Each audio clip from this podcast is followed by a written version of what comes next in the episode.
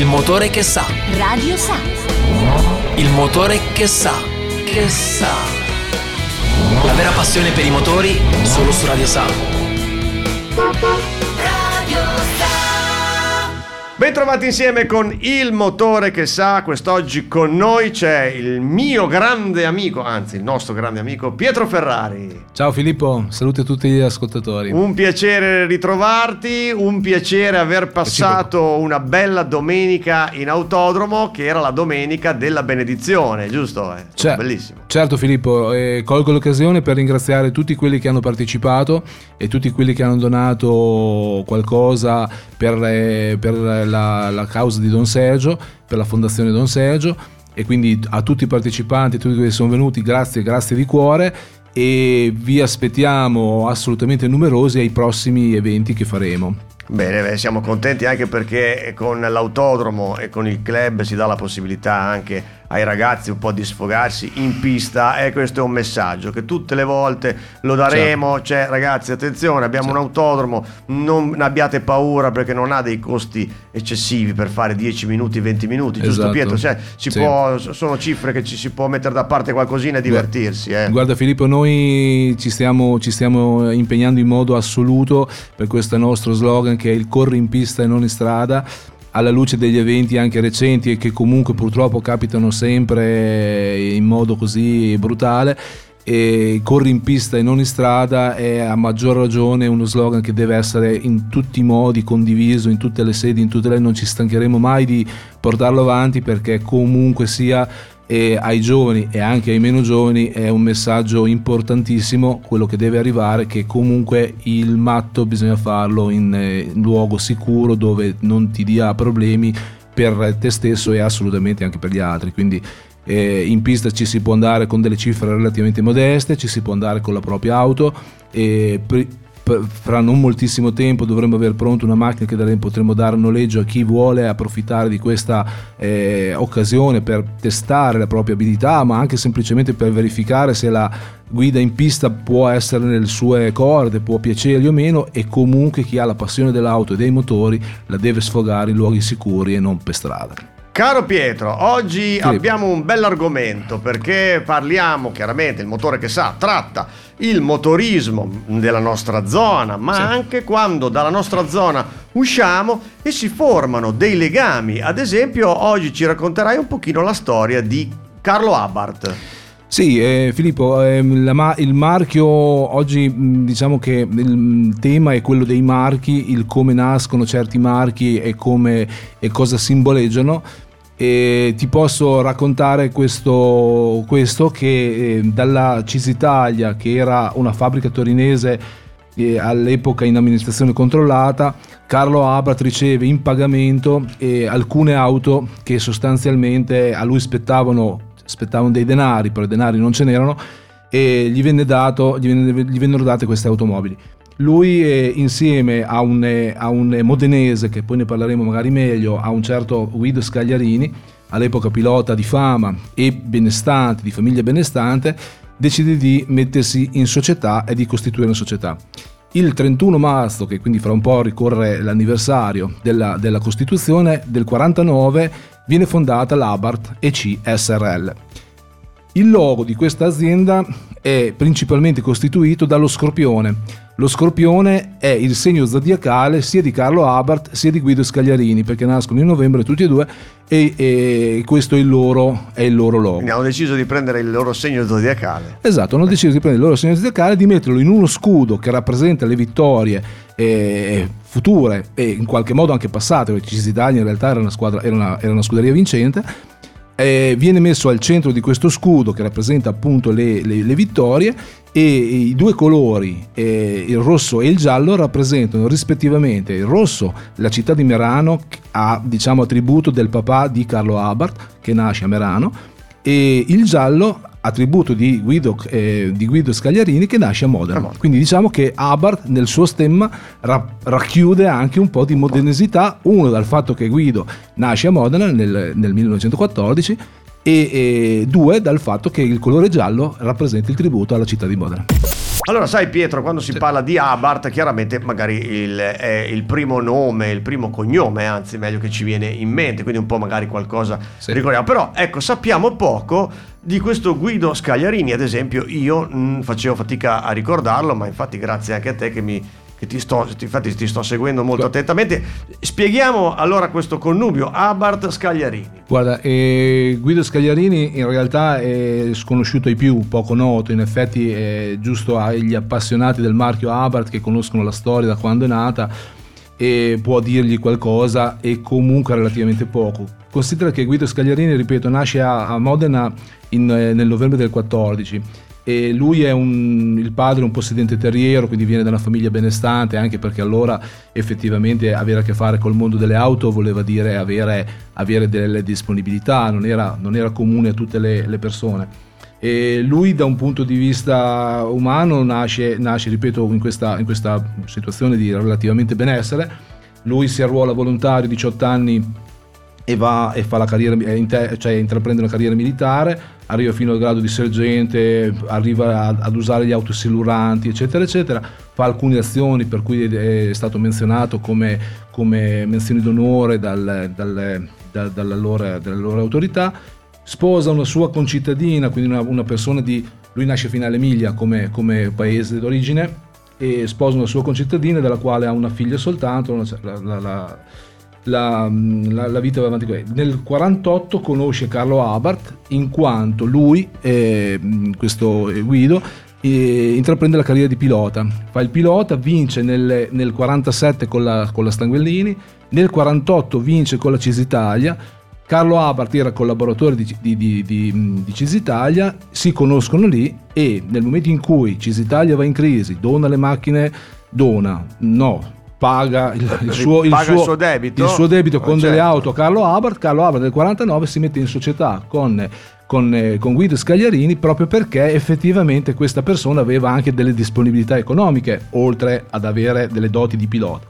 Con la macchina della Cisitalia, trattino Abarth, per cui diciamo è già eh, sotto l'egida Abarth eh, della nuova, della nuova scuderia, in realtà nel 49, l'anno in cui viene costituita la società, vince comunque il, il suo titolo di campione italiano del 1949 appunto con questa auto che è la vettura di transizione tra la Cisitalia e l'Abarth e partecipa a varie mille miglia, a varie targhe Florio e altri circuiti importanti, è un pilota che si distingue eh, un po' in ogni, in ogni luogo, sia in Italia sia in Europa.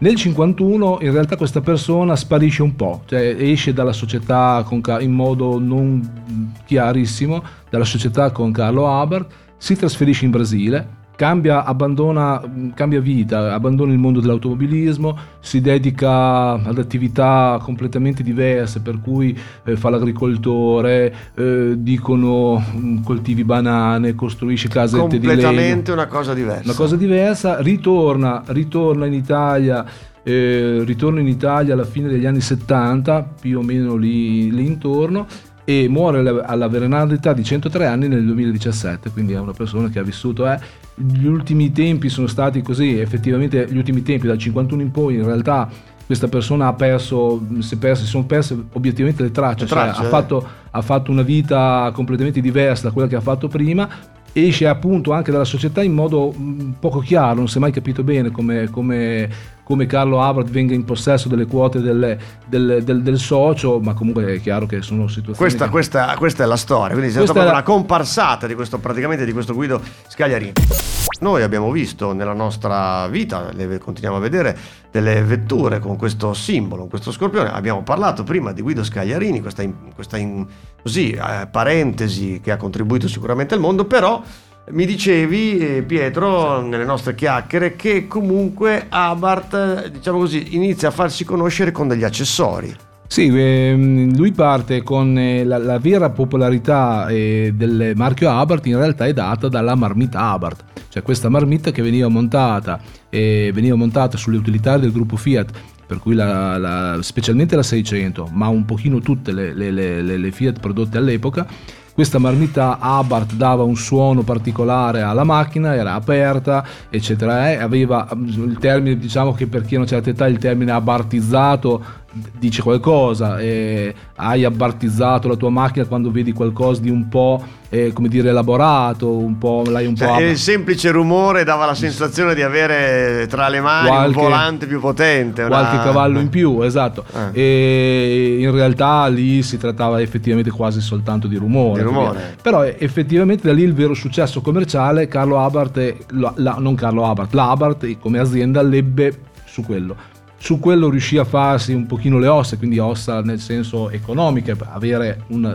una buona disponibilità, eccetera, e da lì si cominciarono ad avere, a vedere sul mercato alcuni modelli molto d'elite effettivamente, perché all'epoca comunque costavano tanto e le macchine preparate ed elaborate da, da, da Abarth e da lì si eh, parte la storia, l'epopea di quelle macchine che comunque vincevano sui circuiti e dando paga, come, come diremmo adesso, a macchine più importanti e, e Carlo Abbott è una delle sue citazioni dove dice che comunque c'è una grande soddisfazione con una macchina di piccole e modeste dimensioni dare paga appunto, lui lo dice umiliare, a me non piace molto usare questo sì, termine. Beh, diciamo, siamo, siamo, più no, sportivi sì, noi, io, dai, io uso un termine un pochino più, più sì. diciamo, eh, però vincere, se... vi, vincere, vincere. vincere, nei confronti di auto di livello superiore e quindi questo gli dava una grande, una grande soddisfazione.